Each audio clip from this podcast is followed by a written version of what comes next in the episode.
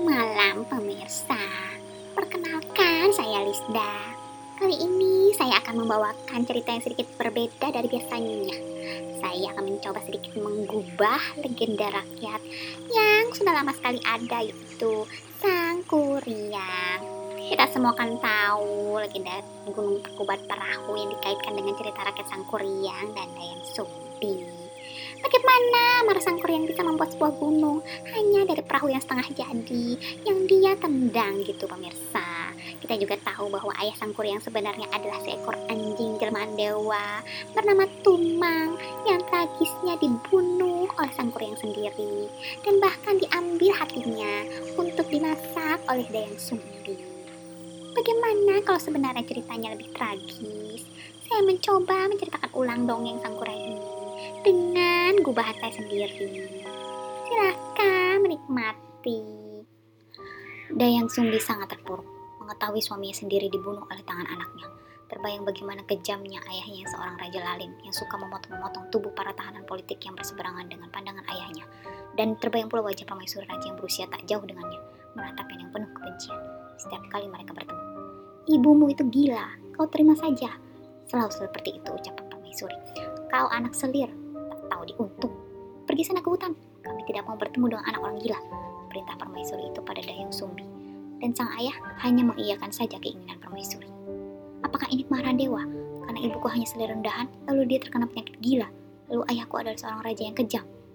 Sehingga aku bersuamikan salah satu dewa yang berbentuk anjing dan anakku sendiri yang membunuh ayahnya. Begitu pikir Dayang Sumbi berkali-kali. Sekarang sang yang telah pergi, dia pasti sangat marah. Dayang Sumbi takut dia menjadi gila seperti ibunya. Sekarang tidak ada lagi tempat untuk kembali. Pulang ke kerajaan tidak mungkin. Tetap tinggal di hutan juga tidak mungkin. Dayang Sumbi selalu pergi ke tempat yang sama jika ingin mencuci baju dan mandi. Di aliran sungai yang deras, dekat batu besar, di dekat gubuknya. Dia pergi ke sana sekarang, bukan untuk mencuci atau mandi, hanya ingin melihat derasnya aliran air. Saat dia tiba di sana, dia melihat seekor rusa yang sedang minum. Entah dorong dari mana dia mengambil rusa itu. Dayang Sumbi terkejut saat rusa itu bisa berbicara seperti bahasa manusia. Jangan takut, Sumbi. Aku kerabat tumang suamimu. Rusa itu mengarahkan kepalanya ke hutan seberang yang tidak pernah dimasuki oleh Dayang Sumbi. Dayang Sumbi menggelengkan kepalanya. Aku tidak mau ke sana, wahai rusa. Aku di sini saja, merenungi nasib sialku. Mungkin aku akan bertapa seumur hidup untuk menebus dosaku. Rusa tiba-tiba tertawa. nasib sial itu lekat di badanmu, Sumbi. Kau adalah anak penyihir. Ibumu adalah penyihir gila. Sampai kau bisa menipu tumang yang titisan dewa seperti kami untuk menikahimu. Wajah cantikku tidak sebaik apa yang dalam hatimu. Mendengar hal itu Dayang Sumbi kesal. Ibuku bukan penyihir, dia sakit, tidak gila. Dia hanya bisa melihat yang kebanyakan orang yang tidak bisa melihat. Dia hanya sakit. Rusa menghampiri Dayang Sumbi sehingga jarak mereka sangat dekat. Ingat Sumbi. Tumang sangat bodoh sampai dia mau menikahimu. Kami sudah tahu kau suka membunuh orang yang kau tidak suka dari kecil dengan sihirmu. Kau tipu Tumang juga dengan sihirmu. Kau usir anakmu dengan sihirmu. Kau sama gilanya dan ibu. Dayang Sumbi menjadi sangat marah. Kedua tangannya terkepal. Kau mau memukulku Sumbi? Silakan, pukul dan bunuh aku. Karena kami para rusa adalah kaum yang dulu sering kau bunuh saat kami sedang asyik bermain di taman kerajaan. Kamu membunuh kami dengan panah-panah beracun. Dan kau hanya tertawa Sumbi. Kau gunakan bangkai-bangkai rusa untuk ritual sihirmu. Untuk menghancurkan orang yang kau pikir jahat kepadamu di kerajaan. Apa salah kami Sumbi? Kau mau memukulku, Sumbi? Silakan, pukul aku, bunuh aku. Karena kami para rusa adalah kaum yang dulu sering kau bunuh saat kami sedang asyik bermain di taman kerajaan. Kau bunuh kami dengan panah-panah beracun, dan kau hanya tertawa, Sumbi. Kau gunakan bangkai-bangkai rusa untuk ritual sihirmu, untuk menghancurkan orang-orang yang kau pikir jahat kepadamu di kerajaan. Apa salah kami, Sumbi? Wajah Dayang Sumbi memerah padam. Dia sudah sangat marah, aneh sendiri.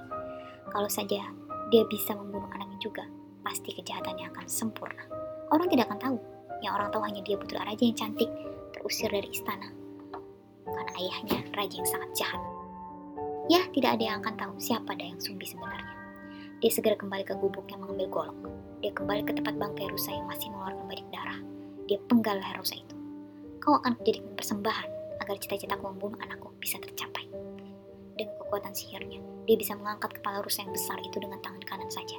Tangan kiri yang memegang golok yang masih berlumuran darah dengan bersenandung. Dia menuju gubuknya. Dia meletakkan kepala rusa itu di tengah-tengah gubuknya. Dia memejamkan mata sejenak. Ibunya sempat mengajarinya bagaimana cara menanam pikiran jahat kepada seseorang dengan menggunakan sihir. sebelum dia terkurung di penjara paling bawah di istana dan menjadi gila. Dia menggambar lingkaran besar dengan darah dari leher rusa dan meletakkan kepala rusa tepat di tengahnya. Lalu dia mencabut beberapa helai rambutnya dan meletakkannya di kedua mata rusa itu. Mata rusa yang masih terbelalak kesakitan. Dia mengambil tusuk kondanya dari leher rusa di depannya dan menggores tangan kirinya. Darah kental keluar dari tangan kirinya, menetes ke atas kepala rusa. Dia mengucapkan mantra yang diajarkan ibunya, ditambah dengan kalimat yang berulang. Sang Kuryang, datanglah padaku dan bunuh dirimu sendiri. Dan Sumbi lupa sesuatu, sang kurang sempat memakan hati Tumang, menjadikannya kebal terhadap sihir apa pun, dan membuatnya sakti seperti dewa. Dia tidak tahu bahwa ibunya seorang penyihir, dia hanya tahu tadi ibunya sangat marah karena Tumang mati, dan dia ambil hatinya. Dengan kebingungan dan masih terisak-isak, dia mencari bangkai Tumang. Tadi dia hanya mengambil hati dan sedikit daging Tumang. Oh, itu dia, Bangkai tumang dikerubungi lalat. Bangkai itu tergeletak di tengah sungai. Tadi ketika akan minum dari sungai, di tengah-tengah perburuan, sang kuryang melihat seekor rusa yang sangat-sangat besar. Karena sangat ingin makan daging rusa, diarahkan panahnya pada rusa itu, tapi sayang, panahnya meleset.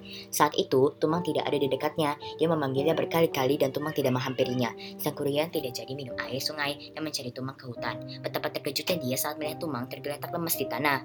Dengan panik, dia menggoyang-goyangkan badan Tumang dan meletakkannya di pangkuannya.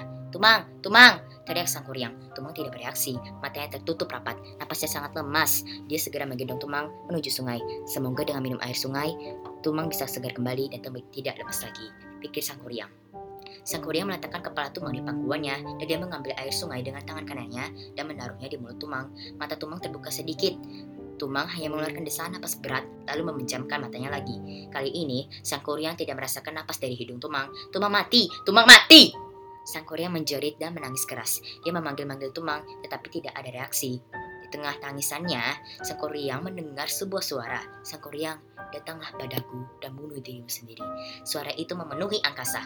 Sang Korea terduduk, memegang bangkai Tumang. Air matanya menetes. Apa yang terjadi Tumang? Tadi kamu memintaku untuk mengambil hatimu dan memberikannya pada ibu, lalu ibu marah padaku, mengusirku. Apa salahku, Tumang? Pemirsa, bagaimanapun pun kita harus sayang sama keluarga kita ya pemirsa. Apa pun keadaan mereka. Legenda Sang Kuryang menurut saya mengajarkan kepada kita tragedi pasti akan terjadi pada setiap manusia. Asal kita bisa berpikir jernih pasti segala masalah bisa kita hadapi. Demikian legenda Sang Kuryang gubahan saya pemirsa. Ada masukan komen di bawah suka dengan ceritanya. Share dan like ya